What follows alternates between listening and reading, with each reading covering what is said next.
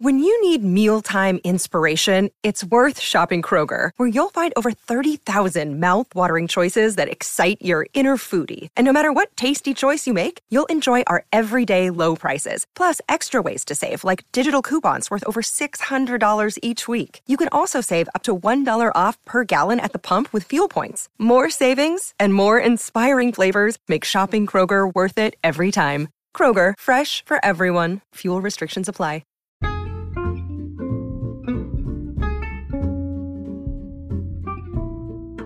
Hello, and welcome to It's a Fandom Thing.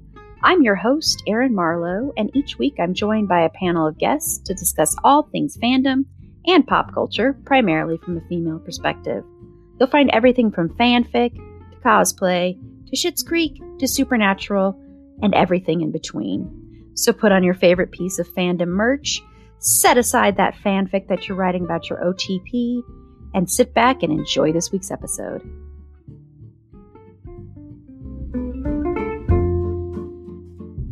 Hello, and welcome to It's a Fandom Thing. On this week's episode, we are going to have just some fun and talk about some of our favorite celebrity encounters.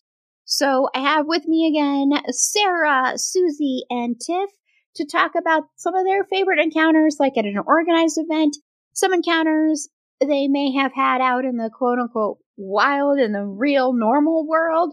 Uh, if they've had those. And then, of course, I'll have some things to share as well. And then also feel free in any of the comments on our social media posts, or if you want to D M us, any of your favorite celebrity encounters too, and maybe we'll share them on next week's episode talking about favorite concerts if you want us to share them.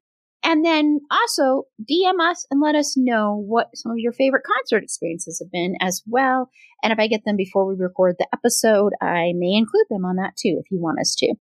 So first, I want to know, Sarah, up to three favorite celebrity encounters at like an organized event, like a con, a concert, anything like that. Okay, probably my favorite celebrity encounter, not a, a well-known celebrity um, or actor. Uh, his name is uh, Glenn Morshauer, sort of a character actor, often plays like a military guy or government guy. Most recently, he was on uh, The Resident on Fox, which I've, I've never watched, but whatever.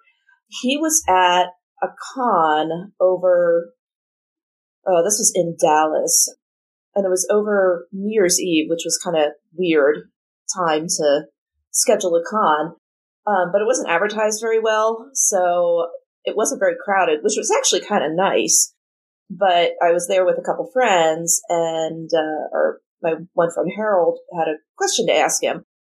Well, we ended up at his table for over an hour playing acting games because I guess he also teaches an acting class in Dallas and even invited us to uh, check out a class for free, which unfortunately I ended up moving here, so I never got to attend that.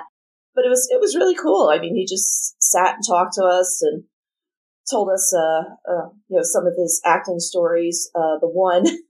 I still laugh about this.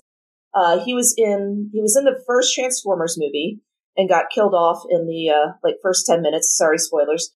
And uh, Michael Bay asked him to come back for the second movie, and he's like, "Well, I died, so how how is that going to happen?" And Michael Bay's response was, "Continuity continuity is for pussies." That sounds like something Michael Bay right? would say. Exactly. That's exactly what I said. I'm like, yeah, that sounds like a very Michael Bay thing to say. But it was. It was just a super nice guy. And we just had a great time just standing there talking with him. Another fun encounter, same con, was uh, Nichelle Nichols, um, who was just lovely. And oh, she was just uh, absolutely wonderful. But uh, Michael Rooker was also at the, the same con. And his table was sort of like kind of across from hers. So he's up and he's walking around and just, I don't know who he was FaceTiming with, but he's just, whoever he was FaceTiming with, he's just showing them the crowd or lack thereof actually at the time. And he comes to Nichelle Nichols' tables and he is just completely fanboying over Nichelle Nichols. Aww. It was the cutest, because you don't expect that from Michael Rooker, but it was just the cutest thing. I mean, I've got a lot more, but that's my three. uh, right now, uh, and on a, well, not honorary mention or honorable mention, but uh, yeah, meeting um, Mark Hamill was fantastic. Just just to be in his presence, even if it was for five seconds, was totally worth it, because Star Wars was my original fandom from when I was a kid. So to meet Luke Skywalker in the flesh was pretty amazing. And he liked the shirt that I made, so I was very happy about that. Yeah, and to be, and also with the going back to, you know, when, when you see, um, you know, celebrities are just like us. They also have those moments because they're humans where they meet people they admire and they fan girl, fanboy, they geek out, they do whatever. It it happens, and you'll oh, yeah. see them talk about it on Twitter too. Be like, oh yeah, oh, I can't believe this this person liked one of my tweets, or this person follows me. I'm like, you know, so it's it's cool to see that, because then I think it makes that person even more relatable. It also makes you feel like you're not as silly for, and I don't think anybody is silly, but it makes you kind of feel less, um, yeah. in my opinion, less like, kind of like shy about the fact that you are geeking out about meeting this person, mm-hmm. because they're doing the same exact thing. Oh yeah. So yeah, I mean, there's, there's been videos and stuff of that. There was one I saw, I think it was, it was uh, Pedro Pascal. What a surprise. I know, we're shocked. And, uh, and, uh, Ewan McGregor, and they were doing, uh, uh, just a, you know, FaceTime interview with each other. It was like actors on actors or something. I, I forget what it was exactly. But Pedro Pascal was completely geeking out over talking to Ewan McGregor. It was so cute, because he can't be anything but cute, in my opinion. Well, wasn't there, I mean, yeah, it was Paul Rudd. Paul Rudd, where you'd see all those pictures of Paul Rudd and Mark Ruffalo, too. Right. Oh, yeah, Mark Ruffalo. Them in the background, like, like so shocked to be seeing somebody, and all those captions would be like, um, you're Paul Rudd, or you're Mark Ruffalo. Um, you're also a famous. Uh, you're famous, too. Oh, yeah. Yeah, I've seen those. Yeah, yeah. Okay, well, Susie, so you're three for this one? So, yeah, one of them is, like, really well-known, and the other two, they're kind of, like, a little bit more obscure, um, but they all have kind of taken place at the local kind of big convention here in Colorado, the, whether it's, oh, what, Denver Comic-Con, Denver Pop Culture Convention, or as the name it is now, Fan Expo Denver. Just settle on a name, guys. You're killing me. I can't be remembering all these names. I just keep calling it like Denver Comic-Con. that's that's what it is. It's, I don't know what to tell you. It's, it's, that's what I think it is. That's what I'm going to say it is. But um, it was kind of like the first big one. It was, I think, Stranger Things was in its second season at this moment. And uh, Millie Bobby Brown came to the convention, and we were, I think we were supposed to have more of the cast. Most of them kind of like dropped out due to like other obligations and such. But I got to meet her, and she was, she was really sweet, and she was really nice. And I, I kind of talked to her how my mom and I really liked her show, like the, sh- the show that she's on, that, that we both really liked it. And that it's, it's one of the many things that like, me and my mom love doing is just bonding over different shows we watch, and we have a lot of fun with that. And it was just like really nice and really sweet, and it was really great.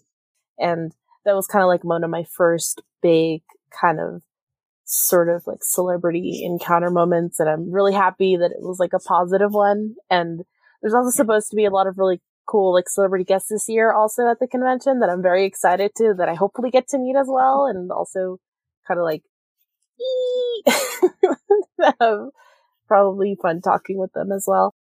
So the next two, they're more kind of like celebrities in the sense that they're really well known within the cosplay community, and they've also done panels at various conventions, and they have like this really kind of like just just awesome just like body of work. Um one of them, their name is Lucky Grimm.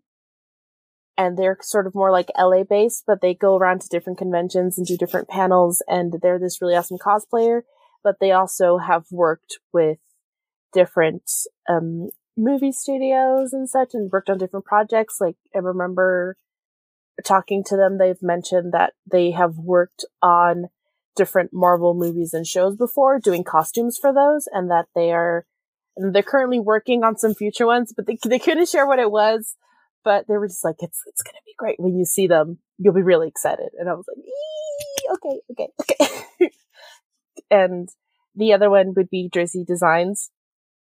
I initially started getting interested in their kind of in their repertoire and their body of work because they did a Toothless cosplay, and it is it is one of like the cutest, like most awesome kind of like humanized version of Toothless from How to Train Your Dragon, and it is just so cool. And like this, they're also just like really nice and really sweet. And one of my favorite things that I just love doing with kind of like the bigger name cosplayers is just kind of talking shop with them and talking about their their methodology and how they pick kind of what characters to do or how they approach them. And it's it's a lot of really good insight, and it's just really awesome. And I kind of I'm really looking forward to sort of seeing what other kind of cosplay, like well-known cosplay artists are being invited to the to Denver Comic Con this year. Um, I am also going to a convention at the end of March called WhimsyCon here in Colorado. That is just really cool. It's kind of like steampunk themed. So I'm really excited to see what kind of cosplayers, kind of like big names in the cosplay community show up. So I'm really excited because it's always a lot of fun to see that and see what everyone makes. Awesome. Did you watch the documentary Cosplay Universe? Yeah. Yeah, because I, I interviewed the directors of that, and yeah, that mm-hmm. was yeah, that was that was a really, really, really good documentary, I think, especially if you're into cosplay. But I think it's a good documentary anyway. But yeah. yeah. And those some of those cosplayers are incredible. Oh my gosh. Were, yeah, were the, those some of your favorites on this? The stuff yeah, because like the stuff that people make is just because sometimes you look at things and you go, how did you think of this? How Oh my gosh. And some of, and some of the stuff, it seems like it could be really kind of technically difficult. And granted, some of it is, but when you kind of get to see kind of like the creation process behind it, it kind of makes it easier to kind of understand like, oh, so this is how, this is how you made it. Like that's, that's awesome. yeah. Yeah. It's a great documentary. So anyone out there, I highly recommend that documentary too. So yes, yes. And Tiff. So you said you thought you knew which one I was going to do for this one, I think, or no, Erin? Probably for this one. I think it would fit into this one, yes. Okay. Well, I was going to use him for all three, but then I thought that was unfair. So I only use him for one. But uh, Hollywood's best Chris, Chris Messina, I have, mm-hmm. I've gotten to see him and meet him three times, but I think the first time was like the most magical. Uh, it was when he had his directorial debut for Alex of Venice, and this was back in, my goodness, twenty fourteen, I think. There was a screening, and at the time, I was a huge Mindy Project fan, and uh, got tickets for it, went with a couple of other Mindy Project fans who were living, who were in the area as well. Uh, shout out to Bowie and Uh, Erica, and we went, we saw the movie. It was really good. If you've never seen it, it's nice and quiet, um, really character driven. He has a really, really, I think he has a great eye for detail. So if you've never seen Alex of Venice, check it out. And so of course there was a Q and A afterwards, and then you got to do meet and greet. And I had a, he had done, I think a G Q spread.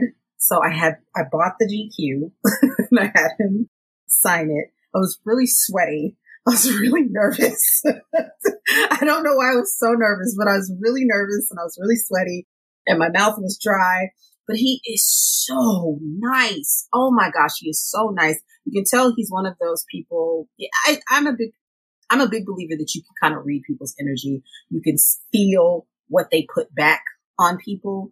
And he is exceptionally like humble and grateful for what he has. And, um, and what he's able to accomplish. And he is appreciative of the people that go out to see his stuff and, and who like it. So he was very, very, um, very friendly, very nice. I asked if we could take a picture. So Erica had my phone And I was just, you know, standing side by side, but he is a very tactile person. And apparently, and he's, and he slings his arm like around my shoulder and like pulls me in. And I'm just like, I'm kind of frozen. Like, like, what do I do? Do I put, where do I put my arms? I'm like, what do I do with my arms? So I just kind of slid my arm like around his waist because I didn't know what else to do with it. So, but the picture's very cute. He's, it, I, I'm pretty sure it's somewhere out there on Tumblr still. Um, I had a Tumblr at the time and I did like this whole big write up on it. So it's probably still out there if y'all are interested in it. Because that was a weird night. Like, it was super weird. There was a bunch of Santa Clauses, like a Santa Claus convention. A Santa Claus convention? I'm serious. So you, mean, so you met Santa? Santa! Like, like from Elf. No. I'm, I'm dead serious. There were like, there were literally like, like four hundred Santa Clauses at the ArcLight in L A. I don't know why. Anywho, so my second one was a little more obscure, but because I was big into the Mindy Project at the time, I did a lot of Mindy Project, like, you know, events and stuff. I went to a lot of them. And there was a Q and A with their costume designer, Sal Perez, Salvador Perez, at the um, Beverly Galleria, which is a, like a, you know, she-she mall in Beverly Hills. Uh, it was a costume design guild, a C D G event that was celebrating, um, the Mindy Project. So, um, Mindy actually showed up, which that was a surprise. We didn't know she was going to be there. So she interviewed him and it was really cute. They had a great rapport. I was more excited actually to see him than I was to see her at the time. So, um, but I got to meet both of them. They were, you know, they were very nice. He was, he was very kind. He talked a lot of technical stuff that, you know, I have no idea what he was talking about, but it was interesting. So yes, so Sal Perez, he was a great one. And then my third one, I've actually met her more than one time too, but this one was like a, a specific time when I was going to see her in a play, Beth Grant, who is a well-known character actor, well, well known. If you all want to know who she is, just think about the woman who tried to get off of the bus in Speed. That's Beth Grant. And and, yes, she, and she's also the one who says, I doubt you can enter sparkle motion. And yes, Donnie Darko. Darko. Thank you. Yes. So Beth Grant is the nicest celebrity that you will ever meet. But I, I went and saw this play at the Silver Lake Playhouse, small little play, you know, was like, you know, four people in it. There were Silver Lake Playhouse is, you know, it's tiny, more like almost like local theater kind of situation, community theater. I don't even remember what the play was called, but it was good. I do remember that. It was good. And she was great in it. And I talked to her afterwards and she was so nice. Um, we took pictures and all of that. And then I saw her at another Mindy Project event and she remembered me, which was like, aww, what? This is, I was like, aww, wow, this is so nice of you. I was like, you know, you're so sweet. She's like, no, you come to my stuff. She's like, you're so kind. She's like, I love it. Randomly, randomly, randomly though, I went to, um, a House of Cards Emmy, you know, for your consideration thing with my friend who at the time was working for, uh, actually not at the time. She still works for H B O. So we got to go see like the, the season premiere of the final season. So we went, saw the thing, and then there was a reception afterwards and, you know, they had some good food. They had an open bar. So I'm doing my nibbles, drinking my drinks and everything like that. Turn around. Who is it? Beth Grant. And not only is it Beth Grant, it's also her husband, Michael Chifo, and her daughter, Mary Chifo. And she introduces me to her family. Aww. She's like, she's like, this is my friend. She's like, okay, but you have to remind me of your name. And I said, it's Tiffany. She's like, this is my friend Tiffany. She's like, she is so sweet. She's like, and she is a great supporter of the arts. She, I totally Aww. Remember that. I told, I know that was four, Erin. I'm, I'm sorry. I know that was four. but what I but it was to, her again. But it was so her, so okay. I wanted to mush her together because she is. If you ever get a chance to meet Beth Grant, she is amazing. She is so amazing. She is the nicest, sweetest woman that you will ever meet. I love that. I, I mean, I, I know you've told me that story before, but I still love that. I know. I know we were talked about it last time. I I personally saw you face to face last year. Yes, and I knew you were going to mention Chris Messina in one of these. I thought it would be this one, but I wasn't sure it would be this one or the other one because I'm like, I know she's going to mention Chris Messina. She has to. She doesn't. I would be. I'd be like, uh, you're going to mention Chris, right? Oh my gosh, the best Chris, he, the best Chris. He had at the time. He had um, he had the beard, and because they weren't filming the Mindy Project at the time, and he had a beard and it was salt and pepper, and he smelled like uh-huh. leather and really expensive cologne. It smelled great. Yeah. Well, that might have also been when he was, because he was in Argo. That and I think that was it. In Argo. Yes, yes, yes, yes. That yeah. was it. He was filming Argo. You're correct. I don't know how I remember that, but because um, he's the best Chris. That's why. He is the best Chris.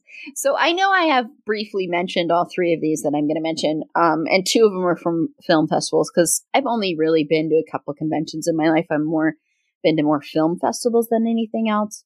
Um, but the first one I'm going to mention, I'm going to mention again my funny story with Chris Isaac because, and I've met, I've met Chris Isaac a few times because Chris Isaac is uh, amazing in concert, by the way. I'm sure I'll mention him next week. Born to be on stage. And what he, and I haven't been to one of his concerts in over a decade, so I don't know if he still does this, but what he used to do is he would stay after and he would sign autographs until basically, I don't even know how long he would do it because sometimes I'd be waiting for like an hour in that line. And he would not charge you. He would sign anything. So you did not have to buy his merchandise, which is really cool. And he is incredibly shy, like very shy and kind of like soft-spoken. But the first time I met him was after his, the first time I saw him at Red Rocks. And I didn't know he did this, that he signs afterwards, that he stays afterwards, which is really an incredible thing for any performer to do. And to do that when you have a sold out crowd and you're going to have to be sitting there signing for like hours and hours and you're not charging. I mean, yeah, you got the tickets, but still you're not charging people to do an autograph is pretty amazing. So I already had a, you know, had a really had him in high esteem a little bit for that too. So he's another good Chris.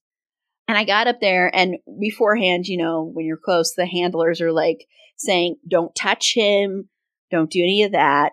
So I get up there, I have my hand on the table and he's going up and he puts his hand on top of my hand. And the only thing that I could think was the handler saying, don't touch him, don't touch him, even though he's touching me. And so I yanked my hand away. I will never forget this because I'm like, I'm like, oh my gosh, Erin, you yanked your hand away and he, he's the one who touches your hand. So he kind of looked a little bit like, okay, signed it. But every time I've met him to get his autograph, you know, it's been three times. One was actually at a concert at the zoo here in Colorado. They used to do concerts at the zoo. I don't know if they still do those. Uh, he's just always been super, super friendly and sweet and kind. And it always strikes me how shy he is because a lot of performers are incredibly shy in real life. And so when they don't, they're not performing, they kind of have to, you know, be themselves. It's really, really shy. But, and I also just think it's amazing that he would do that. I mean, it's a really great gift to give to your fans that they get to get an autograph, you know, no matter what seats they're in, no matter, you know, anything like that, it wouldn't matter. So, and I have, I mean, he would usually stay long, long time. So, you know, but that, that was always awesome. And he always would have like his incredible guitar and other people there and he'd be talking to them and, he's just, and he's sexy. He's so sexy. When he's like this, when he's like two inches from you, he's incredibly sexy. And then my other one is uh, Scott Kahn, who is James Kahn's son. And I know this kind of might surprise people that he's really sweet. I don't know, because I've said this to people before and they get kind of surprised. But I met him at the Denver Film Festival when he was there with his movie that he directed and starred in called Dallas three sixty-two, which I can't remember the movie very well. I think I enjoyed it when I saw it. Um, but it was a very tiny group of people seeing it in a very tiny theater. And afterwards, um, he after the Q and A and everything was done, he was standing around with a few of the volunteers, just talking to them. And I was just so nervous, but I wanted to go up to him and tell him how great I thought his movie was and wish him good luck because they didn't have a distributor at the time and all of that. So I went up to him, and the first thing that struck me is how short he is. He is like, I'm five three and a half. I always like to put that half inch there. And he is about just like maybe an inch or two taller than me. He is so flippin' short. And he was just in a leather jacket, very casual. And I talked to him for a few minutes and just told him how great I thought his movie was. And he was very sweet and humble and very nice and very personal. And he wasn't like put off by someone just coming up and talking to him. Yes, they're in, they're in a festival environment, so they kind of expect that. But at the same time, compared to like William H. Macy, who I saw interacting with other people, and he was the exact opposite of that. It was just nice to see to see that and to have someone be like, oh, yes, I'd love to talk to you about my film because this is my baby. Was just, it was really nice. So I just, I hold a soft spot in my heart for him. I don't watch a lot of his shows, but I hold a soft spot in my heart for him because of that, that interaction with him. And then the other one is also at the Denver International Film Festival. And that is one of my favorite actresses in the whole entire world. And that's Lily Taylor. And she was there with her film, A Slipping Down Life, which also stars Guy Pearce. So it's a little small indie film that actually was made in like nineteen ninety-nine. But this was in like two thousand three or some. No, no, this was in like, this was, yeah, this was, yeah, two thousand three or something like that. And so it like had a long delayed release. But she did a Q and A afterwards. And then I went up to her, and this was when I was still really into acting. And I went up to her and said, you know, you're one of my idols. I, you're one of my heroes in, in this medium. And she was just so shocked and just so honored by that and couldn't believe that, that it was just really sweet. And she's so sweet. And she's another one that is incredibly shy. Like, like almost you can tell she's kind of uncomfortable, you know, um, in her own skin in a way. So yeah, but she was so sweet. And I just loved being able to meet her because I admire her so much, and I actually think she's kind of underrated um, because she's just such a incredible, incredible actress. We'll be, of course, talking about her when we talk about um, Say Anything. I, I know we'll be talking about her and her Joe Lies, you know, songs. So, so that that was that was really really fun. So, yep. This episode is brought to you by Snapple. Welcome to the Snapple Market Auditory Experience. Close your eyes. Imagine you're walking into your neighborhood store. You make your way to the back and reach for your favorite Snapple flavor. You can't wait. You take a sip. Whoa, that's a lot of flavor. Mm, what flavor are you holding? Now open your eyes and check out Snapple dot com to find ridiculously flavorful Snapple near you. The future is a hefty responsibility and not one that we take lightly. But then taking things lightly has never been what Hefty is about. That's why we've created the Hefty Renew program that turns hard to recycle plastics into valuable resources like park benches and building materials. To participate, simply fill up an orange Hefty Renew bag with accepted items, tie it up, and drop it in with your regular recycling. That's it. It's that easy. It's time to rethink recycling with Renew. Particular valued resources may vary by geography. More info available at hefty renew dot com. So now we're going to move on to your favorite celebrity encounters out in the real world. And if you don't have any of those, you can mention three more that would fit with the first one. So, Sarah? I really don't have a lot of uh, celebrity encounters in the wild. I did, we did randomly bump into Matt Dillon uh, when I was living in Miami. I know, it, it was kind of... We got That's a very random one. It was. It was totally random. And honestly, if I had not seen him earlier in the day, he was at, um, uh, we were watching the uh, Marlins game, and he was doing doing something with, I don't I don't remember, some baseball player, but he was like reading a um, an essay or a poem or something. Um, and had I and had he not been wearing the same clothes, I probably wouldn't have even recognized him. But I got out with some friends. Uh, this was in the days before children, or before I had children. and gone out with some friends, and we were standing outside this one club debating, okay, do we want to go in? Do we want to go elsewhere? And he just comes walking by, and I'm like, uh, did anyone just realize that Matt Dillon just walked past us? So he actually turns around. I guess he must have heard me. He turns around, and like he and him and whoever he was with just like walked right through the middle of our group and was like, hey, how you guys doing? Yeah, we're good. And then he walked into the club, and we're like, oh, I guess we'll go in. um, I guess this is where we're going to be this evening. Um, but yeah, I mean, it was just, it, it, it was like not even like South Beach area, like where all the main clubs and stuff are. It was kind of off, you know, sort of off the beaten path, so to speak. So yeah, that was like totally random. And then uh, working in uh, hotels for a little bit, I got to meet uh, Kareem Abdul-Jabbar, who is very, very, very tall. I would, I would, the way you're looking up, like he's like what seven one, seven two. I'm like, hi, oh checking in, okay. But yeah, I mean, he was poor. Poor guy. I felt bad for him because he was trying to have a dinner in the restaurant at the hotel, and people are just coming up to him asking him for autographs and stuff. And I'm like, just let the man eat his meal. Come on, guys. But he was, I mean, he seemed nice enough. I mean, I really didn't chat with him too much. It was more of a professional interaction at the time. But yeah, I haven't had too, too many celebrity encounters in the wild.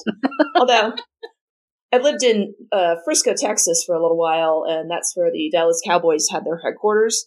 So I'm sure I bumped into several football players, but, but since I don't watch football, I wouldn't even know.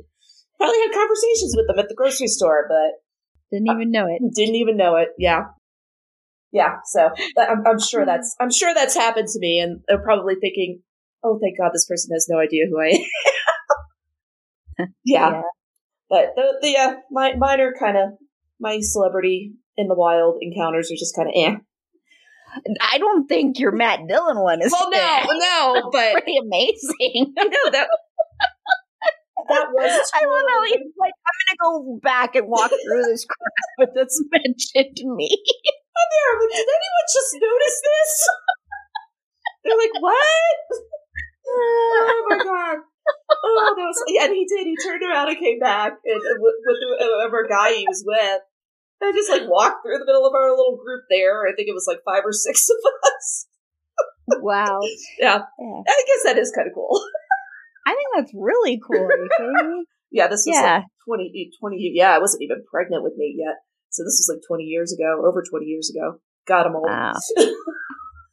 and and I do I do want to say, because you bring up a good point there, Sarah, with uh, with Kareem and yeah. eating in the restaurant. And, you know, when you see a celebrity out eating or something like that, or if especially if they're with their kids, like, was Kareem Abdul-Jabbar with his kids or his family or anything? No, I think he no. was, he was by himself. Okay. Um, I think he was doing, I, I want to say he was uh, doing a speech or something at Princeton University oh. or something along that line. Yeah. This is in New Jersey. Um, oh, okay. Yeah. I was confusing the, it was, I didn't know where we were. Yeah, but yeah. No, that's okay. I didn't, I didn't mention it. No, this was at, um, yeah, this was in Princeton, New Jersey, which is the area that I grew up in.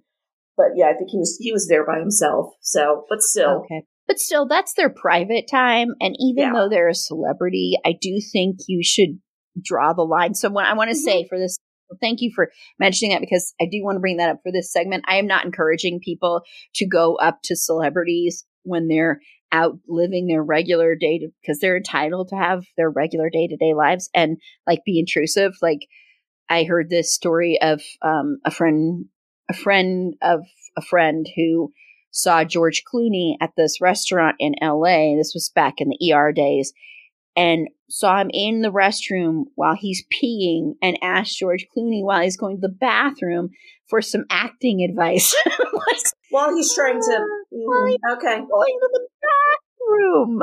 I mean, come on, people. I mean, that, that, yeah, uh, you know, give the man some privacy, please.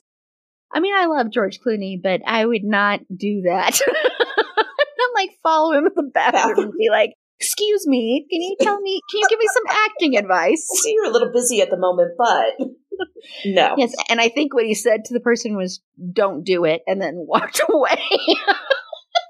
That's brilliant, actually. Very yes. good advice, especially if people are going to come up to you while you whiz and be like, let's have an acting masterclass in this bathroom of a Denny's or wherever he Wherever. Denny's, that would have been. For some reason, that would that make a story. Uh, yes. That would be so much better. Some random Denny's in the middle of nowhere. so, so Susie, do you have any of these? I kind of only have like one. That would like sort of count. So when I used to work at this local costume shop at, in Denver called uh, Disguises, one day I was working down in kind of like the boutique sort of area, and who would come in but Evie Oddly? And for those who don't know, Evie Oddly was the season eleven winner of RuPaul's Drag Race, and they're also kind of a very well-known Denver queen. And they came in, and I was like, oh my god, oh my god, like. The thing that I recognize about them, because I, I was like, is it Evie? Mm, maybe it's not, because I don't want to be that person that's like, excuse me, are you? Because I was also at work, so I wanted to be respectful, too, because it's like, you know, it's their day. They're out getting stuff. They don't need to have, like, some, excuse me, are you, are you person? Just chill. And so I was just thinking about it, nah, it's probably not them. And then I just, like, went back to, like, sorting through inventory or whatnot. And then I heard them laugh. And Evie Oddly has such a distinct laugh that I was like, that's them. That's them. Okay. All right. Be cool. Be cool. Don't be that person. Don't be that Denny's bathroom person, Susie. Be cool. Be cool. And so I was like, oh, yes. Oh, do you guys need help with anything or something? Like, oh, yeah. Can you get us this coat? I'm like, oh, yeah, sure. And so, like, I, I just helped them out, treated them like any other person because they're just trying to live their life. But they were, they were like really sweet and really respectful and really nice. And, you know, I'm just, I was like, yeah. So they bought like a, like a neon green coat from the store, and they were going to use it for one of their drag looks. And I was like, oh, that's really cool. But, you know, like, I don't understand the people that are just like, I'm going to invade your personal time and space to have yeah. what I think is this moment with you. But it's like, But they're, they're just trying to live, man.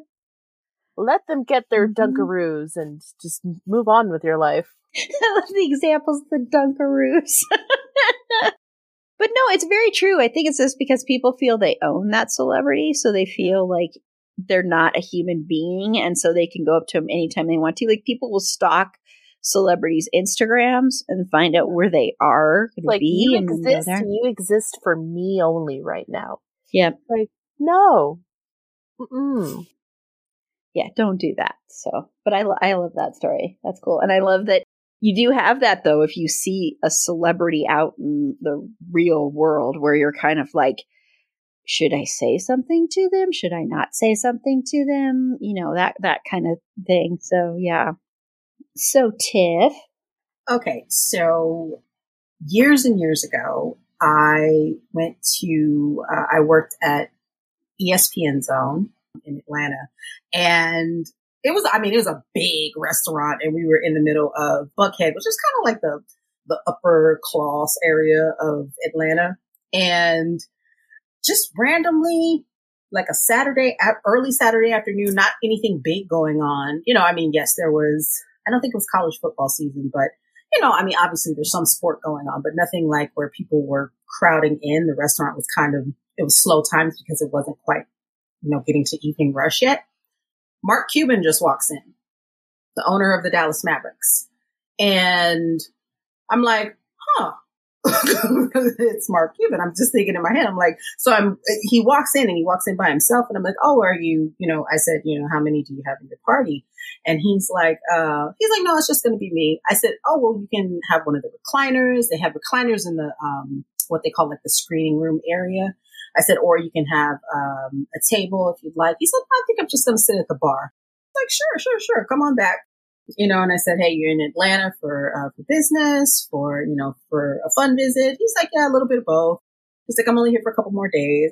Very amiable, very, you know, I mean, like literally regular chit chat. Like I would chat with any other guests. I wasn't like, oh my gosh, you own an N B A team, blah, blah, blah, blah, blah. Plus it's like, you're my nemesis anyway, because I'm a big Laker fan. So I don't care that you own the Mavericks, but still. um, but he was very, yeah, he's very like, very chill, very just, you know, relaxed. And he just, I mean, he did, he went up to the bar. He, you know, ordered, uh, I don't even think he ordered like a beer or anything like that. He just ordered like, you know, soda and some, a burger and fries, and, you know, sat there, ate his little meal, and he left in about like an hour or so. He's like, thanks for everything. I was like, thank you. Have a good one. Bye-bye. and and that was that. So, yeah, Mark Cuban. Uh, and then I ran into, not literally ran into, but I was standing in line at uh, the concession stand. I, I know that sounded stupid. Um, but I was standing in line at the A M C. Uh, and it was not like, I live in the burbs of L A. This is not like in L A. This is in the, the burbs. And I ran into, or somebody standing in front of me and my sister's concession stand was Michael Hyatt. And if you all ever watched Crazy Ex-Girlfriend, she played Rebecca's therapist or her psychiatrist, Doctor Akopian. And I told my sister, I was like, and she's like, yeah, yeah, yeah. She's like, I think so. She's like, do you know what her name is? I was like, I don't remember what her name is in real life. We're just kind of like, you know, furiously whispering because we don't know what her name is in real life. So I'm like, you know, very surreptitiously looking it up. I'm doing the Googles and everything. I was like, oh, it's Michael Hyatt. It's Michael Hyatt. And she's like, oh, okay, are you going to say anything? I was like, yeah, yeah, yeah, I think I'm going to say something. I was like, we're just standing in line. It's okay. It's okay. It's okay.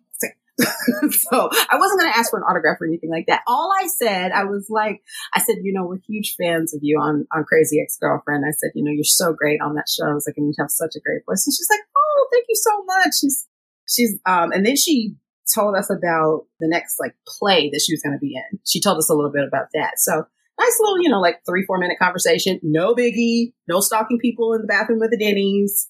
No. No interrupting them while they're trying to eat or anything like that, because that's a no-no. No, it was just like, you know, real, just like brief chit-chat. And my last one kind of along the same lines of, you know, just like really brief chit-chat. I was at a brunch, this like, unfortunately, it's kind of known as like a brunch spot, you know, like all capital letters in Studio City. And J K Simmons just comes jogging up, comes jogging up uh, to pick up his to-go order. Like he literally comes jogging up. Like he had on his, he had on his running outfit, you know, running shoes. He had on his, um, his like Fitbit or whatever. And he, uh, he had on a, it was hot. He had on this because it was the summertime. He had on a sleeveless shirt. And he's like, for an older dude, he's like ripped. Like he has some arms going on. He has some muscles going on. And so I'm standing there um, waiting to be seated, and he's coming to pick up his stuff. He says to me, he's like, um, it's hot today, right? And I was like, yeah, yes, it is. It's very hot. And he said, oh, so what are you going to get? He's like, are you about to sit down? And I said, yes. Uh, he said, do you know what you're going to get yet? And I was like, oh, thinking about the eggs hollandaise, I think. He's like, oh, that's a good one. And then they got gave him his food, and he's like, okay, have a good day. I was like, okay. Have a good day. And that was it. That was awesome. It. Just, I mean, just the randomness thing. Like everybody that I've met has been like really kind of, you know, just like regular schmegular, not at all mm-hmm. like celebrity, you know, like you had with, you know, Illiam Way, A C May. It, it wasn't like that. These folks would be like in the celebrities, they're just like us column. And I think actually most celebrities are like that more than like the snobby kind, you know, well, because they are just people. So it's like, you know, most of them are just kind of that regular, regular conversation that you would have. And before I focus on what I'm mainly going to focus on for this one, because I just thought it would be an interesting kind of slant on this or a different version of this, but I did uh, one of the most random, well, it wasn't really random, I guess, because I was I was in Pasadena and I was standing. This was when the Cheesecake Factory was first kind of like a thing. Like it had just kind of become a thing. Like this was in the late nineties and we didn't have Cheesecake Factory yet in Colorado. And so we were standing waiting for our table. Like it was an hour long wait or whatever. And standing outside, and the late, great James Avery came walking by, walking his two little pugs. And it was, it was like, whoa, hey, hey, it's it's Uncle Phil. It was so cute and sweet. And I mean, I didn't say anything because he just was walking by, but it was just one of those like, oh, yeah, that's right. We're in a place where this just kind of happens a lot more often than where I am. But it was just so cool because I did. I was just like, hey, it's Uncle Phil walking his dogs. It was it was really sweet. So that was, I just really liked it. It gave me like a big, you know, thrill to be able to, to see him just walking by. But what I am going to talk about is just a couple for, you know, because I'm very blessed and lucky that I have been able to interview a lot of people since having this podcast. And when you interview people, it's a lot, it's a very different, it's, it's a very different kind of interaction because you're more on a peer level and that's the way you're treated because it's like you're kind of part of the industry in a small way. I mean, doing a podcast that is part of the industry, being on podcasts, you're kind of, you know, you're kind of, con- you're contributing to entertainment in a way and media. And so I've been very, very, very lucky to have some great experiences with people I've admired and people that maybe I just got to know. And yes, there are times when I'm extremely nervous before it starts. But since it's such a different kind of interaction, it's usually like you never, ever have that moment of feeling like you are like they're way up here and you're way down there. It's more you're on equal ground. So um, I'll mention a couple first from San Diego Comic-Con. So um, Dee Wallace, the great, amazing Dee Wallace uh, that I got, who I got to interview, I walked into the media room and she was like waiting for people to uh, come around and interview her, and they were kind of setting things up, and she's just like, "Hi, hello," and just very sweet.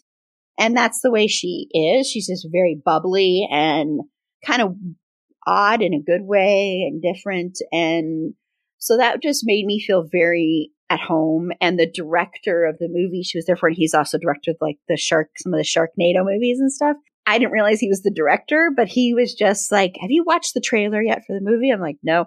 "Get her the trailer. Get her the trailer. Just watch the trailer." And I just thought, okay, he must be like a P, you know, he must be part of the P R team or something. No, he was the director.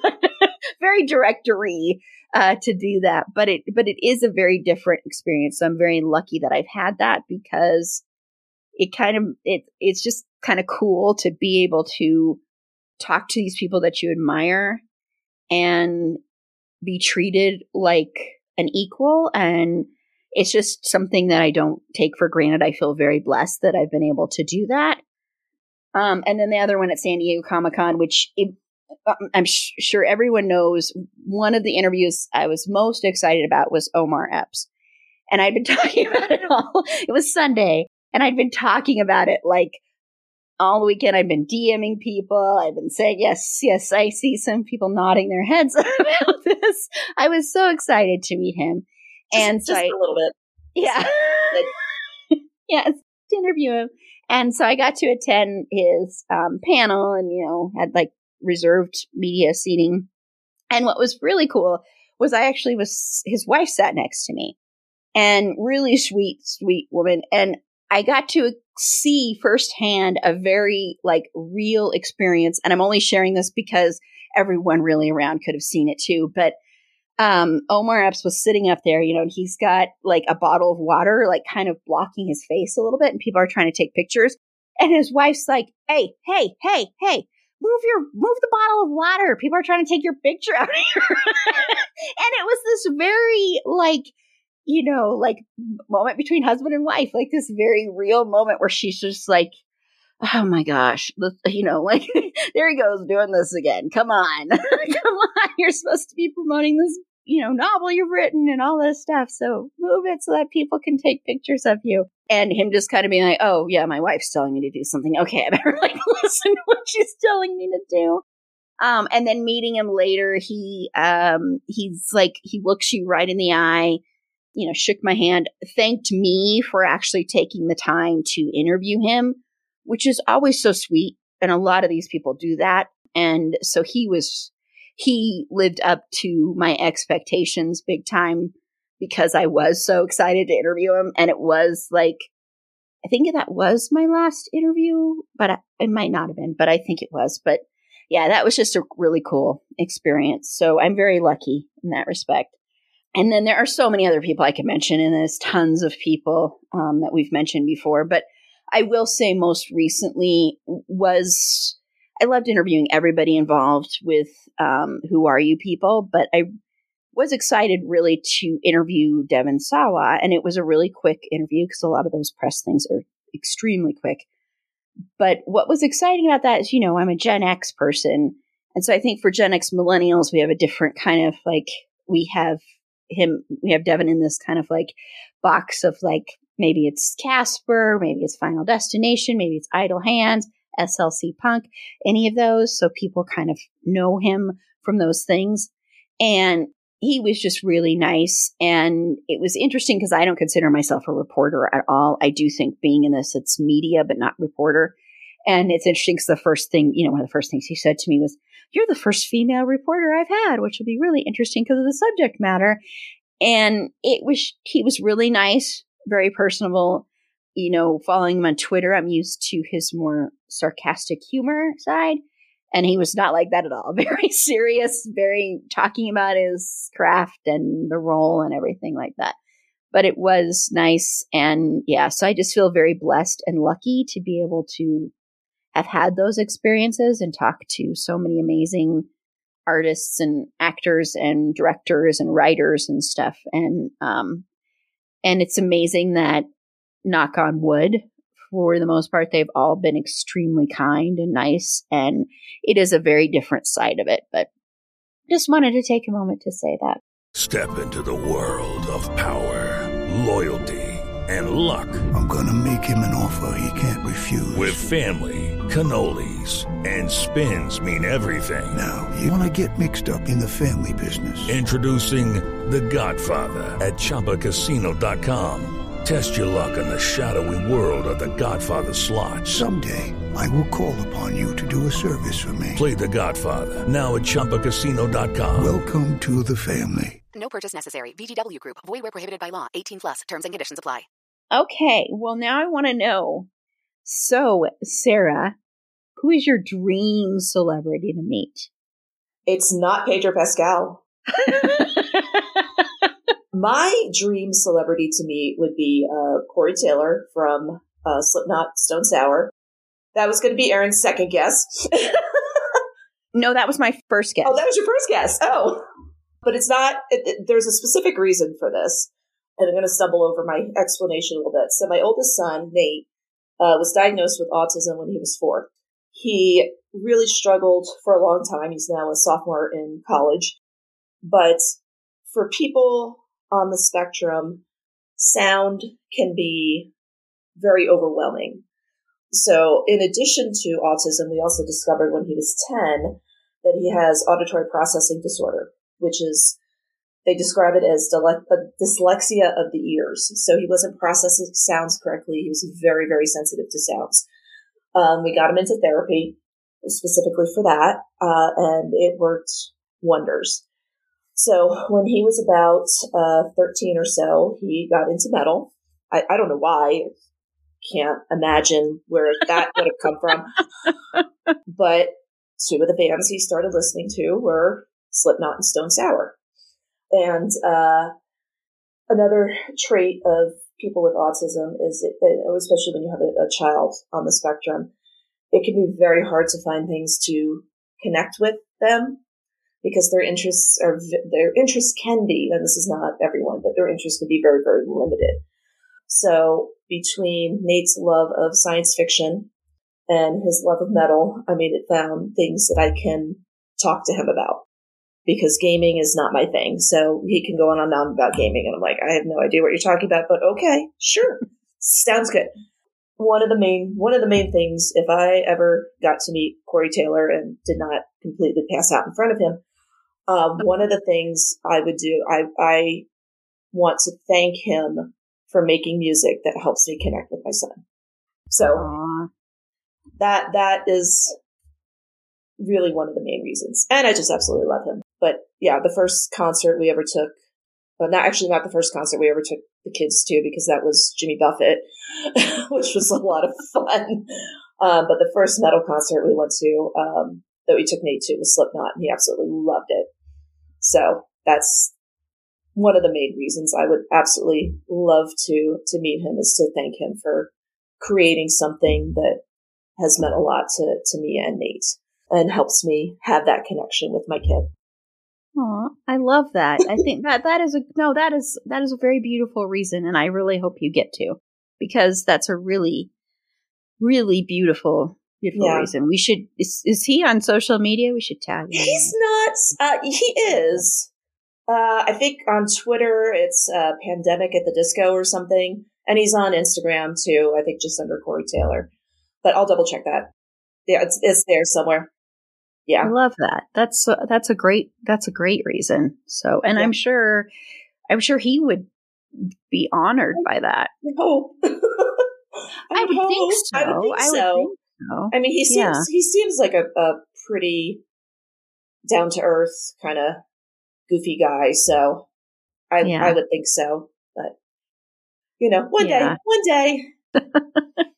It'll happen. I'm I'm putting that out there in the universe. Fingers so. crossed. That would be that would be amazing, just for you to be able to have that experience. So yeah. And Susie, yeah, someone that I would like, like I if I could meet this person, I could pass on into the next life, fully happy and feel like completed. I would absolutely love to meet Guillermo del Toro.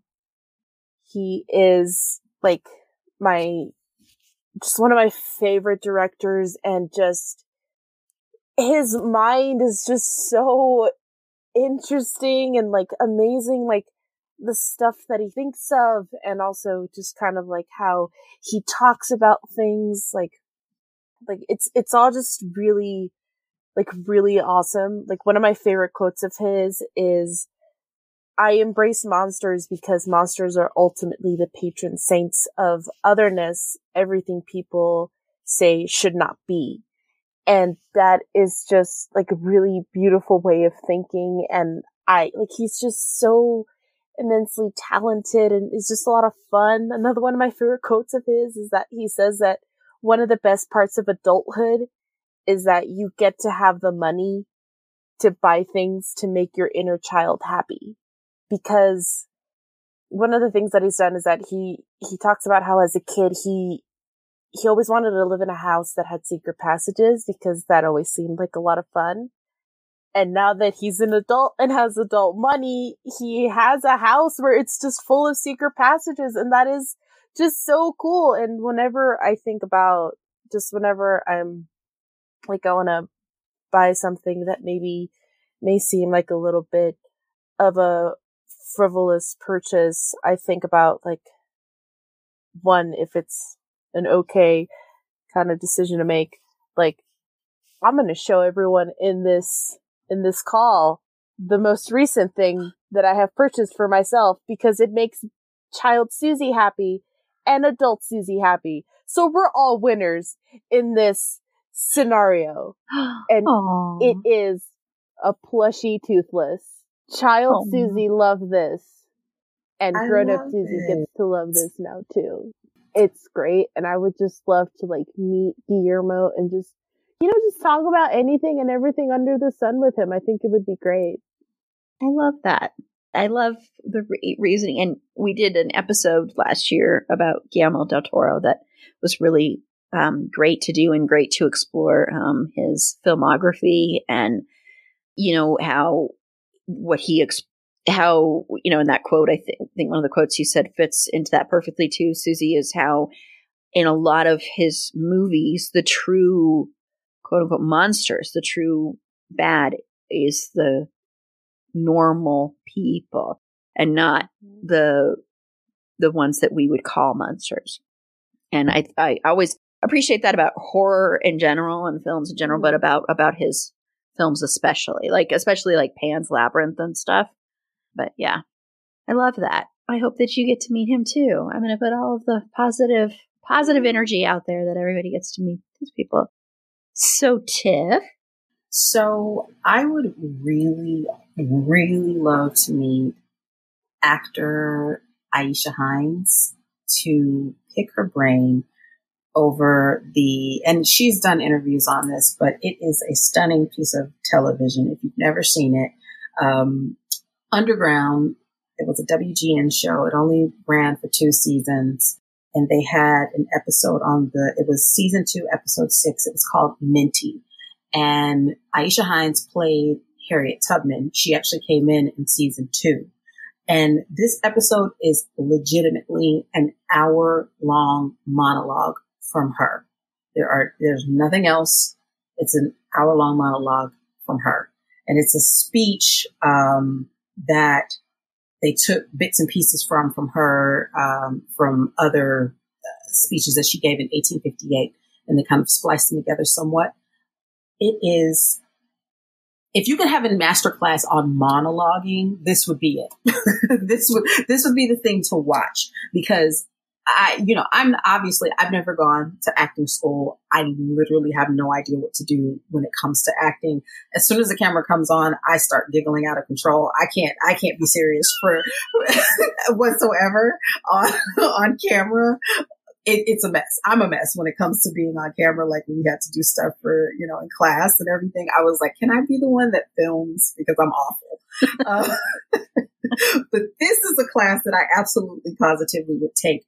She, and she actually was, you know, when Twitter was actually great, and um, I didn't mind, you know, going on there, and I was actually pretty, I was, I was very like Twitter involved. Um, she is very responsive. She was very responsive on Twitter at the time, because I tweeted her a, like a million things about that episode.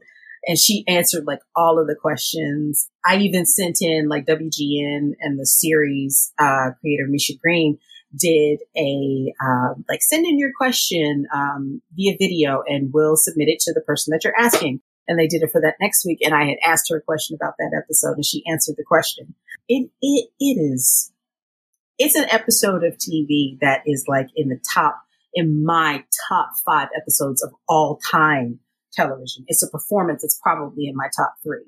And I've watched a lot of T V, like a lot of T V. And there's been, there's been some, there's been some bad T V, but there's obviously been some great T V out there too. And this performance is, it's stunning. It's stunning. It's, it's absolutely captivating. And I would love to be able to, to chat with her in depth about it. Like have some tea, have some scones and just sit down and Give me to give it to me line by line, how you interpreted this. What were you feeling at this moment?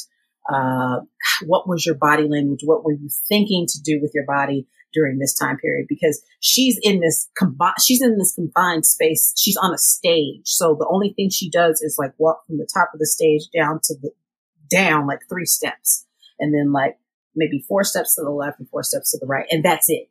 You know, it's not like she's walking like doing these huge, big movements. So I wanted, I want to know like your economy of movement. How did you interpret that in terms of this very explosive, emotional material that you were given to, you know, to perform?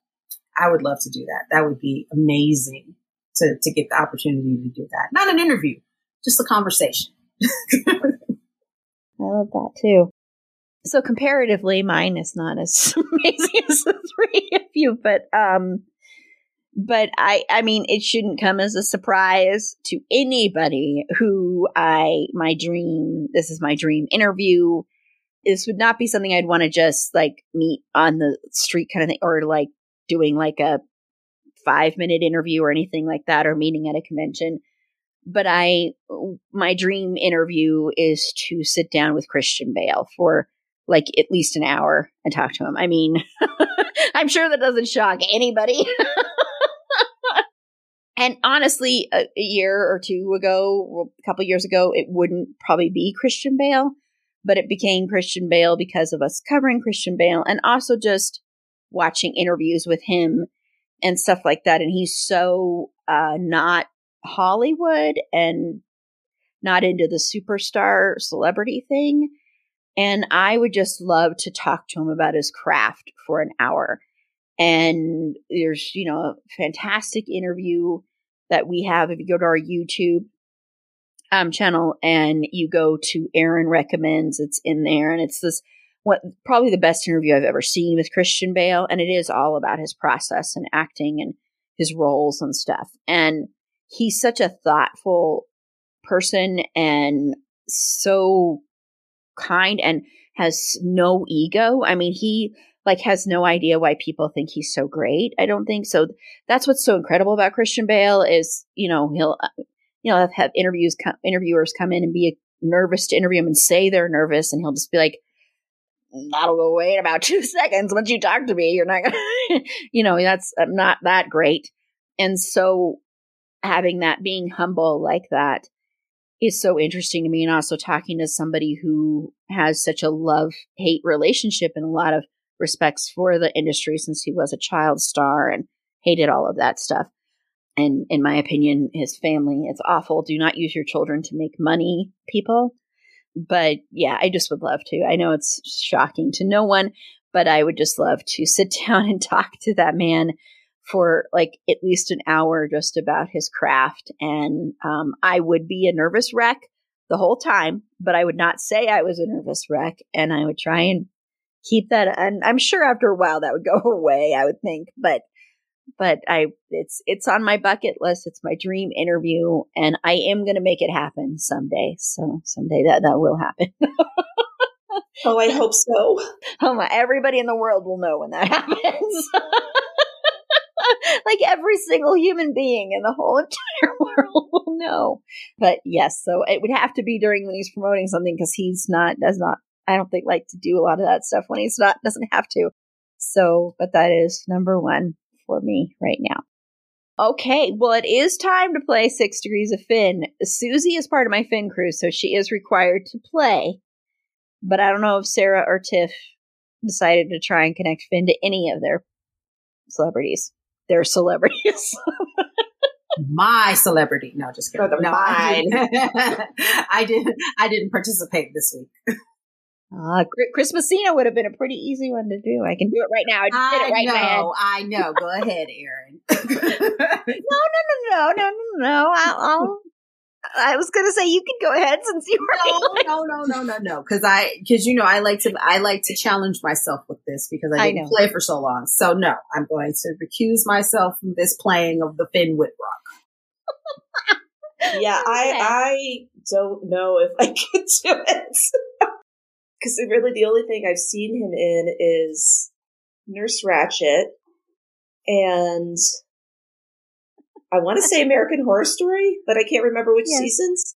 It doesn't matter. I guess it, it really doesn't matter. I'm trying to, I was trying to think how to, how to, how to connect yours. I'll try and, try and think of, try and think of it, I'm sure. But yeah, the, the, the Chris Messina one would be. Chris Messina was in. I'll, I'll wait till I go, but I'll, but Susie, Susie, like I said, you are required.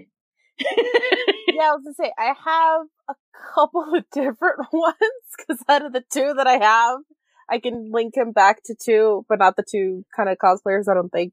But uh, so Millie Bobby Brown in Stranger Things with Winona Ryder, who was in Dracula. Fabulous costumes in that movie, by the way. Give it a give it a peek. Um, with Gary Oldman, who played Dracula with the baboon butt hair. That's just my favorite thing. Um, who was in Batman Begins with who? With who? But but a very very maybe not well known actor from Wales, Christian Bale. You might have heard of him, maybe not. Who knows? Who was in The Big Short? With Finn Whitrock. Yes. Boom, boom, boom, boom. That's right. I forgot uh, he was in The Big Short. Finn Witwer, not Christian Bale. He was in the movie with that guy, yeah. with that guy. He was in the movie with that guy, yeah. And actually, Finn Witwer's role in The Big Short is really big. It's a lot bigger than you remember it being. He's in, once once his character is introduced, he's in a lot of the movie. So, yeah. And I just, I just found one for Sarah. So, um... and then I will do the Chris Messina one. So I will do Sarah's, Tiff's, and mine. Um, so uh, Matt Dillon was in the horrible movie Crash. Right, everybody? We all agree that was a horrible movie. Didn't it win Best Picture, though? Yes, it did. And that should have gone to Brokeback Mountain. Yeah. Well, so one of the worst decisions mm. the Academy has ever made. I mean, they've made worse sins. I mean, Green Book was pretty comparable to that. Uh, but anyway, Crash stars my birthday twin, Don Cheadle. We both had the same birthday. Someday he will see my birthday wishes to him, and he will wor- wish me a birthday too. And he was also born in Denver. So, you know, I have lots of connections to you. I would love to interview you. Now it's Six Degrees of Don Cheadle. Yeah. And Don Cheadle was in The Amazing Out of Sight with, well, actually, you could use a couple of things here. Um, so now I've changed it. Now I'm going to change it to do the other one. But was in, and Jennifer Lopez, of course, was in that. And Jennifer Lopez is, well, was in a movie with Ben Affleck, but they are married again. And Ben Affleck, of course, was in the snail propaganda movie Deep Water with Mister Finn Wittrock. Remember, you can get It's a Snail Thing still on our Redbubble store. You can still get It's a Finn Wittrock Thing, too. So, and then for Tiff, for Chris Messina, Chris Messina was in season three of The Sinner, and he was creepy as hell in that. And in that as well was Mister Matt Bomer, who has been in quite a few things with Finn. But I will point again to my favorite thing they've been in together, The Normal Heart. So there, I did theirs too. See, I'm just full of Finn. I'm full of Finn. But mine that I used, um, and I kind of gave part of this away in our Wednesday episode without saying I did, but I used Chris Isaac. And Chris Isaac was in the David Lynch movie Wild at Heart. And also in that movie was Nicolas Cage, of course. And Nicolas Cage, of course, was in The Unbearable Weight of Massive Talent, which was co-written by Finn's cousin. So there you go. There's my six degrees for you, Finn. But thank you so much to my amazing panel. This has been a ton of fun talking about this. And once again, please try and remember that celebrities are human beings. And yes, it's exciting to meet them, but let's all remember celebrities are human beings just like us. But we're going to go ahead and close out. So, Sarah, where can everybody find you? Uh, you can find me on Twitter and Instagram at, at NateCamRom. Let me try that again. At NateCamMom, N A T E C A M M O M, or on Facebook at Sarah Bardick. Awesome. Thank you. And Susie? I can be found on the Instagrams at the underscore crafting underscore cryptid. And uh, linked in my bio is my dog's Instagram, the Floofy Menace, Benny himself. And I can be found prowling the Twitter at SusieQ underscore SC, where I just retweet a lot of stuff apparently now about The Last of Us recently. Haha! Yes. Awesome. Thank you. And Tiff? I'm out there on the interwebs. Take a peek at Who Is Tiff With Me. If I don't answer, just contact Erin. She'll let me know. Yes, remember, we're going to play telephone. Exactly. Uh, and this is Erin. Uh, remember to follow Fergie on TikTok. Her at is Schroeder and Fergs. That's S C H R O E. D E R A N D F E R G S. And I haven't said in a little bit that the profile pic you'll see on there is of my late dog Schroeder. That will never change. So you'll see a big blockhead, a big uh, brown and white blockhead, because he was um, a pit bull American bulldog mix. And that'll never change the profile pic. It will always be him. But You will find lots of great Fergie content and help us make Fergie go viral and help us make her dream come true of being in Cocaine Fergie Along, alongside Ben Badgley. Because remember, the Dream Makers, we make dreams come true for already famous people. Remember, we already have the romantic comedy that we're going to do with Christian Bale and Carla, the romantic comedy slash horror film slash thriller that I am going to be doing with Idris Elba. Yes, we are going to fall in love. On camera, I, I understand reality, um, all of that. Uh, we, of course, have, uh, we also want... Um, Beyonce and Christian Bale to do a movie together too. We came up with that plan as well. And I'm forgetting some of the other ones that we came up with for Regina King and Angela Bassett. And we have tons. The Dream Makers, we're just making dreams come true for every famous person that doesn't necessarily think they need us, but they do need us. So help us make Penn Badgley's dream that he doesn't even know he needs come true of starring in Cocaine Fergie as Fergie's owner. And Um, yeah, so you don't have to have any romantic relationships in this movie, Penn. Remember, remember, we will respect that. Be sure to like the show on Facebook at facebook.com slash It's a Fandom Thing Pod, on Twitter at Fandom Thing Pod. No, it's in that one. On Instagram at It's a Fandom Thing Pod, on TikTok at It's a Fandom Thing Pod.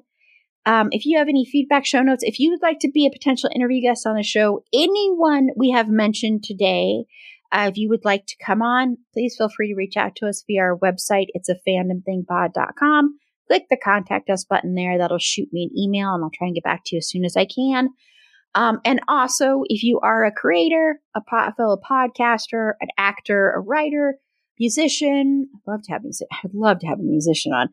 Please, please feel free to also, if you want to be part of our May twentieth marathon streaming event, and secure a half hour block. This is a twelve hour event. We have a couple of things already um, scheduled, but if you would like to be a part of that potentially, you can even come on there to either highlight some of your projects or um, if you have an organization you'd like to highlight as well, uh, feel free to do that too. But uh, reach out to us via our website. There is a page dedicated to our marathon streaming event, and you can click the contact us button there as well.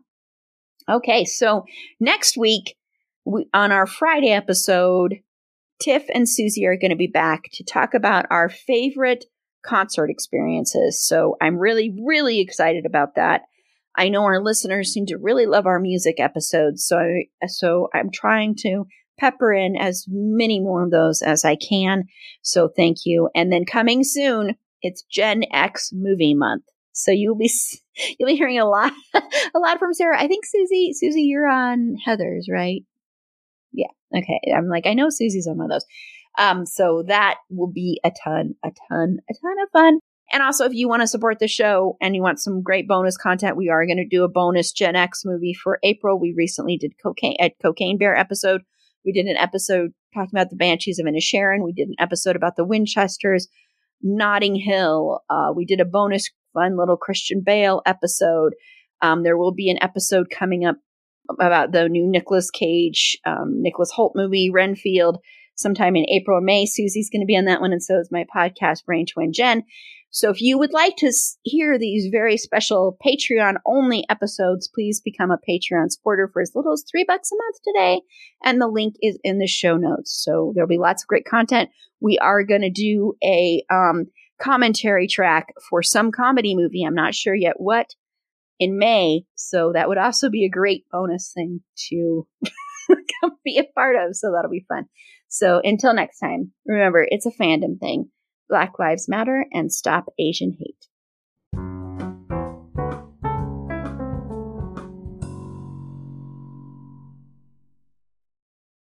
The headlines remind us daily, the world is a dangerous place. The elites in charge say everything's fine, stop noticing, but you know better. And your gut knows that time is short to prepare for a world that is four missed meals away from chaos. My Patriot Supply has helped over three million families become more self-reliant and is the company Americans trust to prepare. Go to my patriot supply dot com and secure their best-selling three-month emergency food kits. Each contain delicious breakfasts, lunches, and dinners, averaging over two thousand calories per day. Secure at least one food kit for each family member. For a limited time, save two hundred dollars, plus get free shipping on all their Ready Hour three-month emergency food kits. You're not ready if it's not Ready Hour foods. My Patriot Supply also has solar power generators, water filtration units, biomass stoves, heirloom seeds, and critical survival gear. Shop my patriot supply dot com today. my patriot supply dot com. Hey guys, it is Ryan. I'm not sure if you know this about me, but I'm a bit of a fun fanatic when I can. I like to work, but I like fun too. It's a thing. And now the truth is out there. I can tell you about my favorite place to have fun. Chumba Casino. They have hundreds of social casino style games to choose from with new games released each week. You can play for free anytime, anywhere. And each day brings a new chance to collect daily bonuses. So join me in the fun. Sign up now at chumba casino dot com. No purchase necessary. V G W Group. Void where prohibited by law. See terms and conditions. eighteen plus.